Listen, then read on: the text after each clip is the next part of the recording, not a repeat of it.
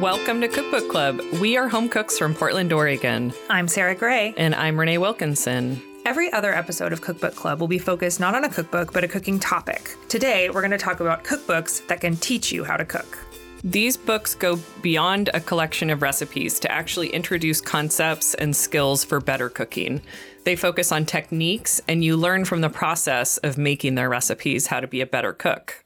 So, this is an idea that came to us because we've just recently talked about the book Salt, Fat, Acid, Heat by Samin Nosrat. Even previously, we've talked a little bit about Small Victories by Julia Turshen, mm-hmm. which are two books that are not just a collection of recipes. They really teach you techniques throughout. And so we wanted to delve into other books that also sort of fit that description of a book that could make you a better cook and not just be recipes to practice on. And these are books I find that are a little bit tricky to have as like a cookbook club book, the ones that I at least am going to talk about. Some of these they you spend so much time on like learning how to slow cook something or learning the art of braising for example that it's hard to kind of make a meal I feel like that 12 people can all contribute something to. So Sarah, I want to hear what books you have really drawn from that have taught you how to be not just like taught you how to cook, but have kind of like elevated your cooking to this different level. Right, right. So I have a couple on both fronts. So the book I would say that taught me how to cook is the America's Test Kitchen Family Cookbook. Uh, they also have one called the Family Baking Book, and I'm a big baker, so I've really enjoyed that. When I was first cooking, I spent a lot of time with those cookbooks, but they even still to this day can teach me new things. So the America's Test Kitchen Family Cookbook is like a big cookbook in a binder, sort of mm-hmm. like that old Betty Crocker. Mm-hmm. And it's awesome. It has like, you know, 100 sections, not really 100, but it has a lot of sections with all different recipes. And the thing about America's Test Kitchen is that they're like very scientific about things. And like all throughout the book, there's things like, you know, you're in the cake section and it'll say, what Bundt pan did we like best? You know, and they'll say, we tried 12 different Bundt pans and we mm-hmm. liked this one because it had like more even heat and those kinds of things. So they make Yeah. recommendations for actual like kitchen supplies, kitchen gear, uh, and tools, but they also will tell you like do it this way, not this way. You know, use this ingredient and don't use this similar ingredient. You know, they'll they go through like whole lists of what you can substitute for ingredients and what you shouldn't. And I find that to be super helpful. I've learned techniques from that book, like how to make ice cream, which I have a lot of thoughts on and we're going to talk about on a different episode. But, you know, I learned that technique from the America's Test Kitchen from a time in my life when I didn't realize you could do that at home. I just think there's so many techniques and there are a million recipes in that book. What I like about that book, though, that is different from other what I think of as like encyclopedia cookbooks where they have like every recipe under the sun, is that they very do succinctly teach you something with each recipe. I've made a blueberry pie recipe out of there, and like pie is my jam. Like I love making pie. And I had never made a blueberry pie like the one in their cookbook because they talk about how when you cut into something like a blueberry pie, often all the blueberries just spill right out, which Right. totally happens when I make my blueberry pie. Right. And in their recipe, I think they have you pre-cook the filling, and so when you cut into it, it really does like perfectly hold in there. They have you do the same thing with apple. Oh, okay. And with an apple pie filling because they say if you load up a pie, you know, a double crust pie Mm-hmm. with raw apples, then they cook down and then you end up with like a half full pie. Sam Sifton does that in his book Thanksgiving: How to Cook It Well, and that's like my favorite go-to apple pie now. Mm-hmm. But I hadn't ever come across that in a recipe, I guess, until Right. I came across the America's Test Kitchen book. It's things like that that are kind of obvious if you really were to spend a lot of time thinking about it, like raw apples cooked down to be much more compact. But when you're cooking, you don't often think about things like that. And so it's nice for them to spell it out and say, do it this way. Yeah. And here's the reason. And they always back it up with the reason. I think they test things aggressively. That's why they're called the test kitchen. That book is a, has been a huge help. We're always kind of cooking in a vacuum in a way. You know, we're the only person in the kitchen doing it, or maybe with our partner or something. But when you kind of crowdsource, then like how to do something well or talking about a recipe, like when they talk about the gap in the apple pie, like, yeah, that's super annoying. And I've noticed that for my whole entire life when I cut into an apple pie. But you're just never in a room with like 10 other people who want to get that specific about how a recipe really turned out. Right, right, exactly. So I love those, the baking book as well, which is just more baking focused. Lots of sort of classic go to recipes. And also, it's all backed up by, you know, we tried it a bunch of different ways and here's how to get the best flavor. Another one I would say that sort of, I would say there's two books that sort of elevated my cooking from, I would say like good to great, much You better. can say great. You're I'm a great I'm a cook, great Sarah. say it loud and proud. are Small Victories by Julia Turshen and Salt Fat Acid Heat by Samin Nosrat. So, Small Victories, the thing I love about that in terms of like the teaching element is that every single recipe revolves around a technique, mm-hmm. which is what she calls the small victories. And so it's things like I think of the Jenny's chicken pilau. Like the mm-hmm. small victories in that recipe is that you should have a go-to one pot meal. Mm-hmm. Like brilliant, right? Yes, have a one pot meal that you can go to and that's easy to make. I think of the cabbage, the roasted cabbage from Yes. that kind of rice, kind of sort of rice pilaf, which I actually did not enjoy the rice pilaf part of that recipe. But I love the cabbage. But I love the cabbage part. And, you know, that book was a win just for that to realize that you can make cabbage so delicious when you roast it at a super high heat with a ton of olive oil and salt. And it's like the most delicious way to eat cabbage ever. and your four year old will gobble it up. Mm-hmm. Yeah. So there's so many small victories in there that are, you know, techniques that I find that I can take a technique from there and sort of apply it somewhere else. I mean, Julia Turshen is pretty brilliant in the sense that she understands how busy modern lives are and to break a recipe down to just one tiny win for each mm-hmm. recipe that's like accessible to somebody on a weeknight who's cooking who doesn't have the time to sit down and like read long stories and lessons. Right. She does that so, so well. yeah, I think that's really great. And I mean, we've talked before about how I've made more than half the recipes in that book, and I've learned so much from cooking out of that book. And then salt, fat, acid, heat, of course, which we just talked about recently on the podcast. I've said this before, but I just love how she's more concerned with making it good than making it fast, uh, which is not to say it's really slow, but it's just not the focus of the book.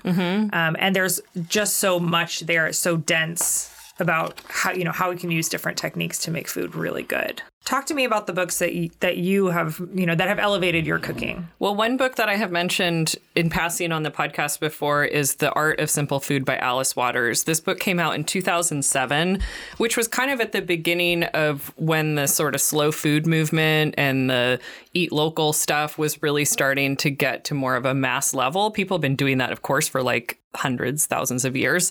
But Alice Waters' book, I think, really connected that more to home cooking, making it more accessible for everyday people this is total aside, but there was a really interesting article in the New York Times with Alice Waters. I think it was the New York Times, where it talked about how this isn't actually accessible to everybody. Alice Waters takes it into a little bit more of a, an extreme direction on the time and the quality of the ingredients, I think, than Samin Nosrat does. Samin keeps it pretty accessible, but Alice Waters, like, you know, there's a certain income bracket that has the amount of time and quality ingredients to make some of these recipes. Right. That criticism aside, this book came to me in like around 2007 when it came out and it did teach me how to make some really great fundamental recipes she breaks the book up into different sections like she has a section just about roasting things in the oven and she gives you you know like five recipes all around that lesson and the same thing with braising or simmering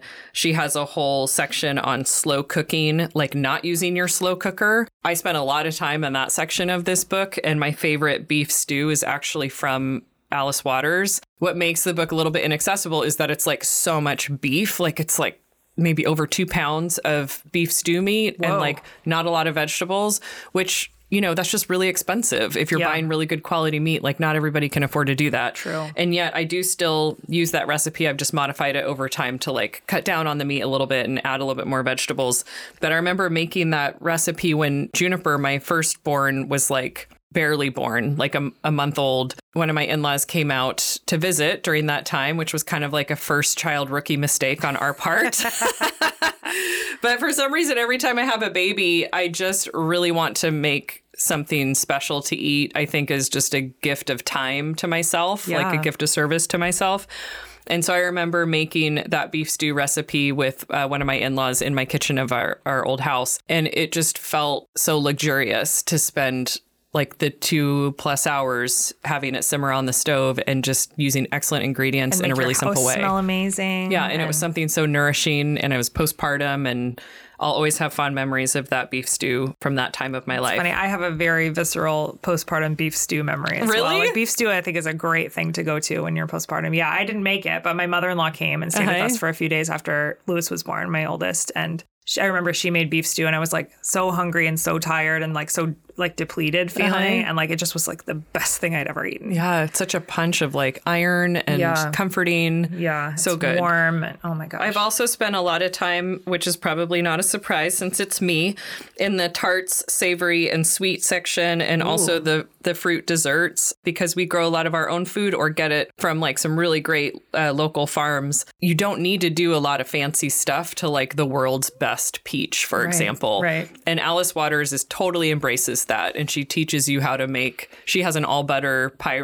crust recipe that I have used pretty exclusively now, and things like a fruit crisp. Just these things that really showcase the fruit. They don't detract from the flavor. They're not too overly sickly sweet, Right. which at the time in 2007 was kind of a new concept. So this book, I still, you know, I've had it for 15 years, and I still use it all the time. So, a book that I'd love to plug, even though it came to me sort of like beyond being a beginning cook, but I think is so sweet, is a book called How to Cook by Hugh Acheson. It's a very like learn to cook from scratch kind of book. And he wrote it like as a love letter to his teenage daughters Oh, that's so because cute. Because they're like, you know, they've grown up with a chef for a dad. yeah, And he's like, in imagining them going out into the world, like, I want them to be able to cook food. They don't have to cook like me, but they need to be able to make themselves food that's tasty. And That's a um, brilliant idea. I, I worry about that with my kids. Right. I don't know about you, but I didn't know what I was doing when I was like Yeah. 18 and trying to make food on my own. right. No, I didn't know what I was doing at all. Instant noodles and stuff. Yeah, like grilled cheese sandwiches and like really gross tuna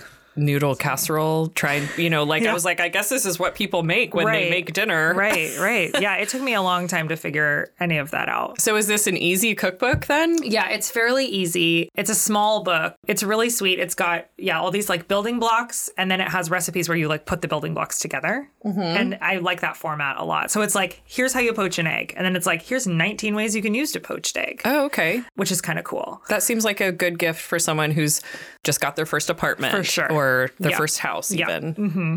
some books that came to mind when we started talking about books that help you learn to cook. What came to my mind is there's a whole bunch of books that are like food science books mm-hmm. almost, and they're sort of less cookbooks and more this like food science genre. So I think of Kenji Lopez Alt, who wrote The Food Lab. Mm-hmm. I think of Harold McGee, who wrote um, The Science and Lore of the Kitchen, and then also wrote The Guide to Making the Best of Foods and Recipes. And he also wrote Keys to Good Cooking, which does have more recipes in it. Mm-hmm. But those are pretty like dense. There's also another one called Food IQ, which I recently was looking at by Daniel Holzman and Matt Rodbard. And so those books, I feel like I'm drawn to them because I love food and I love to cook, but they don't speak to me on like a recipe level. I think at this moment in my life, if I bust out Harold McGee, like I don't really want to spend like an hour reading about the Maillard reaction, which is like what caramelizes onions. Like I don't I don't want to read about it. I just want to caramelize some onions. Yeah. Um, so I think those books exist definitely like for someone. It's maybe not me at this moment, Uh-huh. but I do like having some of them. I mean, I have those on my bookshelf and I do sometimes turn to them if I'm like, I don't understand why this works or I don't, you know, they're a good reference book, but it's not like I'm going to sit reading it. And without a lot of recipes in them, I don't know, they don't speak to me as much. But I do like that there's all of that out there so that you can really like get to the bottom of like what is actually happening when I'm caramelizing the onions or what's happening when I sear a steak. Or I mean, Harold McGee like really gets into it. Like it's like here's all the things that like are true about dairy, like from a science perspective. Hmm. Yeah, I could see though. I could see how that speaks to some people's interests and brains in the way that they want to understand things. Yeah. It doesn't speak to me in that way. I don't I don't need to know, I guess, like what's in the engine and Right. It's like, is it delicious? Yeah. How I mean I get it there? I need to understand a little bit of like do this and do you see how that like builds the flavor to blah blah blah blah blah. But right. Right. I, I'm not as interested in that that level of detail. Yeah. And I think at this moment in my life, I'm much more hands on with my learning and cooking Yeah, me too. Because it serves a very functional purpose, which is I have two small children. It's hard at this moment in my life to have like a lot of time set aside to do a hobby, uh-huh. essentially. But guess what? My hobby feeds my family every night. So it's Yeah. like, well, I'm cooking dinner. yeah. And so I think there's like a little bit of brilliance about that. But I did want to note those books just because I think there are some people for whom entering from like kind of a science perspective mm-hmm. could really open up cooking to them. Mm-hmm. I think those are all good ones if that's sort of like the angle you want to attack it from. Those are great recommendations. Yeah. I mean, that's partly why I gravitate towards the art of simple food because I think it's a little bit of passivity on my part. I just know if I spend time in this section and I make a couple of the recipes from like the slow cooking section or whatever, mm-hmm. at that point I know how to slow cook things. Right. I don't have to do a lot of brain work necessarily. Right. I just kind of have to go through the motions and right. let Alice Waters like guide me a little bit. And then now that I have done it, right. I know how to do it again and and how to build the flavor. Right. Right. We'll be back in a minute after this quick break. Dropcloth Samplers is a line of hand drawn embroidery samplers, printed and ready for you to jump in and start stitching right away. Each pattern is hand drawn by Rebecca Ringquist in her Portland, Oregon studio and printed for you to embroider with your own color and thread choices, like coloring book pages, but for embroidery. You can find Dropcloth samplers on Etsy or on Instagram at Dropcloth.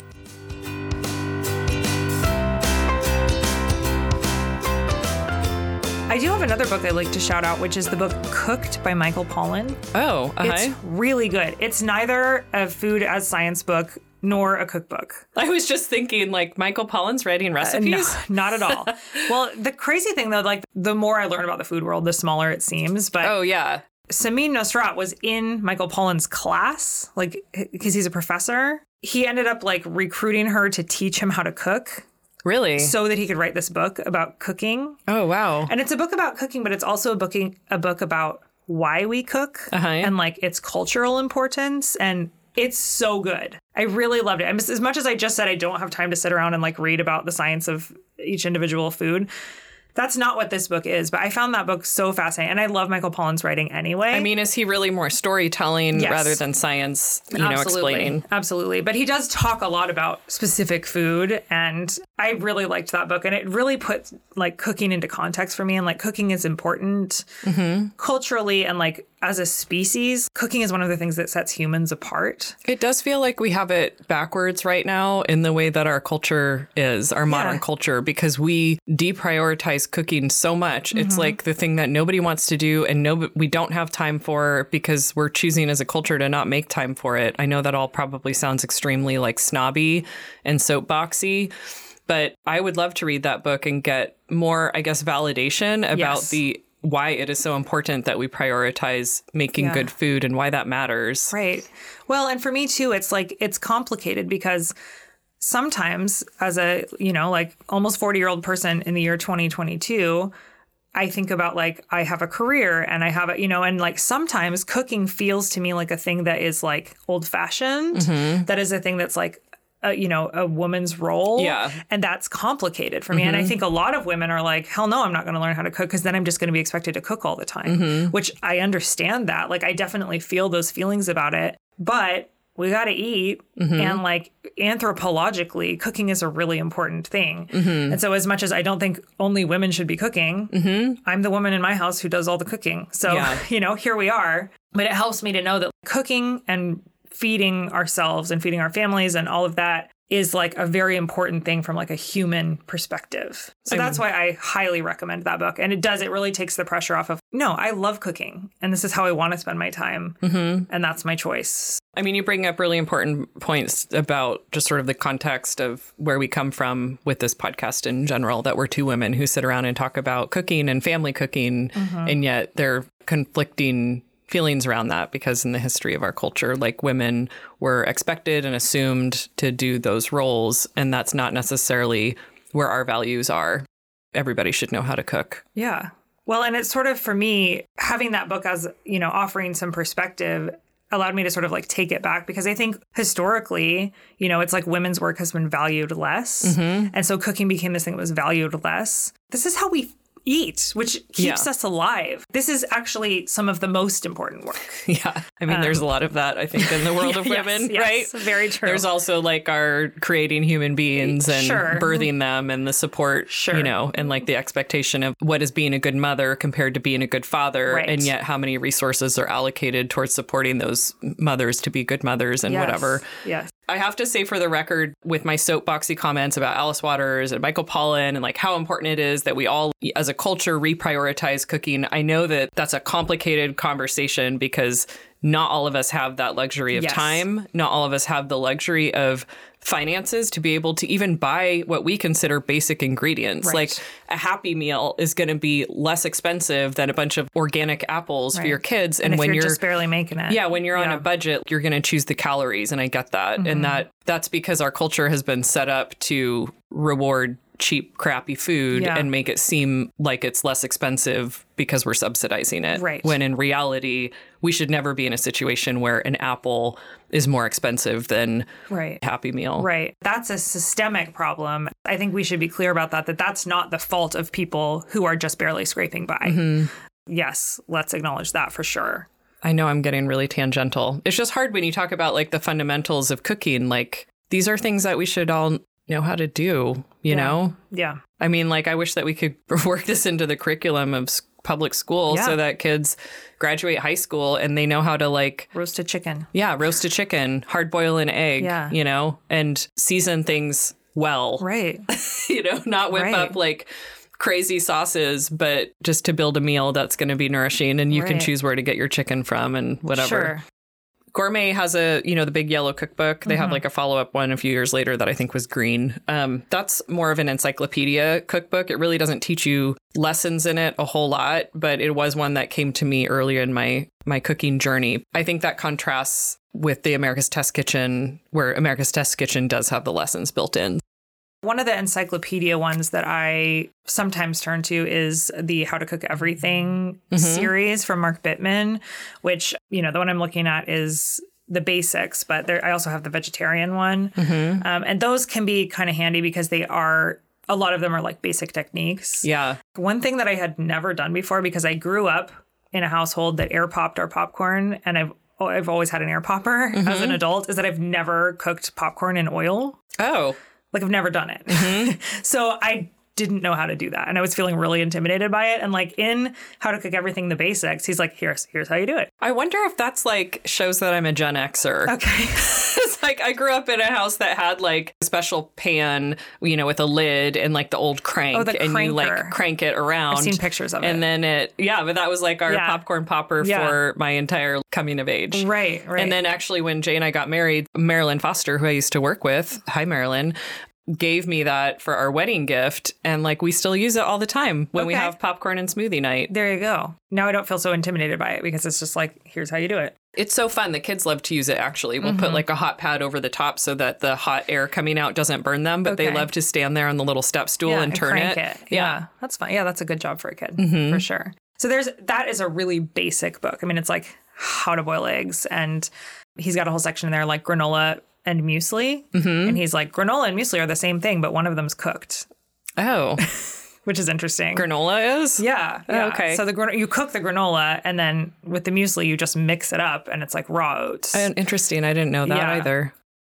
I feel like we just gave people a lot of really good options Yeah. Mm-hmm. depending on where you're entering the home cooking world. Like if you're a beginner home cook, yeah. what are the books that we talked about that are the best ones for you? Right. I would say get How to Cook by Hugh Acheson, get Small Victories by Julia Turshen, maybe invest in that America's Test Kitchen Family Cookbook. I liked the one yeah. of like you're just getting your first apartment. Yeah. Then you should also get Hugh Acheson, Yeah. that's how to cook. And then once you're ready to like take things to the next level, I mean, I think small victories can take you there, but also get into salt, fat, acid, heat. Maybe you then get into the art of simple food with Alice Waters. Mm-hmm. I Yeah. would say that the Art of Simple Food with Alice Waters and Salt, Fat, Acid, Heat are good companion books. I think that even though the Art of Simple Food is older and therefore may not be as exciting, I think it does hold up over time. And the last third or quarter of the book is just all super simple recipes. Oh. So it is a good kind of hybrid between like a encyclopedia type book and a technique book. That's- I think that the salt, fat, acid, heat is like more of a contemporary crowd pleaser because it's so visually beautiful and like really fun to flip Right. through. But the Art of Simple Food is still a great, dense Bible of how to cook food well. I have an idea. Yeah. If you want to learn how to cook, this is an idea that I can't use for myself because I know how to cook already. But let's say you want to learn how to cook and you've got some friends who also want to learn how to cook. Start a cookbook club that just for the first year just focus around these cookbooks. Yeah. Or others that are aimed at beginning cooking and technique. Mm-hmm. And then by the end of the year, you'll have an advanced cookbook club. That would be great. I, I mean, if also if you couldn't meet every month, I think that would be a good one too, because you could focus on one of those building fundamentals books and just cook out of that for two to three months. Right. And then get together and share some meals and talk about how it went. Bring the recipes you like the most, talk Mm-hmm. through what you learned. That's a great idea. And like you talked about, you know, often when you're cooking, you're cooking in a vacuum. And man, has it been so great for my like inspiration level to have a cookbook club because there are other people to bounce ideas off of and other people to say, Have you guys tried this recipe? Yeah. It's so good. And to join together and have a meal, which is my favorite meal of the month every month. Yeah, it's like the best thing because you get the social aspect. And then I like being able to have like a gift of service, you Yeah, know, where you're yeah. making something really special for other people. And people who you know will appreciate it. Yeah. Mm-hmm. And the self serving point for me also is that I want to learn how to be a better cook and I do enjoy making really good things, but I'm never going to prioritize that need of my own. And so being accountable to a group. Mm-hmm. Makes it happen. It's Yeah. like forces me to be like, okay, I'm trying a new recipe. I'm trying a new cookbook Right. that I would maybe not have like known Right. about or picked up on my own. Right. And if you're doing it communally, I feel like um, the flops hurt a little less because you Yeah. you're more able to say like, "Hey, everybody, this recipe sucked, Uh-huh. and here's why I think it sucked." Like it turns into like a learning moment versus like just like angrily throwing it in the trash and walking away. Yeah. and there's like nobody to talk about it with. Yeah, I tend to be really critical about my recipes too, and it's interesting when I bring something that I think is like a total flop, and people at Cookbook everybody Club, gobbles it up. They're- yeah, they're not trying to make you feel better about it, but they are like, you know, actually, I think this is pretty good. Right. like, oh, okay. Which I'm- happens most of the time that somebody thinks they've totally botched something. Yeah, I can- Everybody's like, I'm eating it. I feel great. like at every cookbook club there is almost one re- recipe that someone feels like they totally botched, Yeah. and we're always and it like, always gets eaten. yeah, it's delicious. Yeah. Like it may not win a beauty contest, but it's still good. Make sure that you join us next time because we're going to be talking about the Camp Out Cookbook by Marnie Hanel and Jen Stevenson. We're super excited to get this one going right before summer camping season. So excited. Cook along with us between now and then. Just tag us on Instagram at Cookbook Club Show or send us a voice memo or a comment at cookbookclubshow at gmail.com. You can find us online at cookbookclub.show. And remember to subscribe to our podcast so you don't miss the next one. And if you leave us a review, that really helps other home cooks find us too. We'll see you soon. Bye.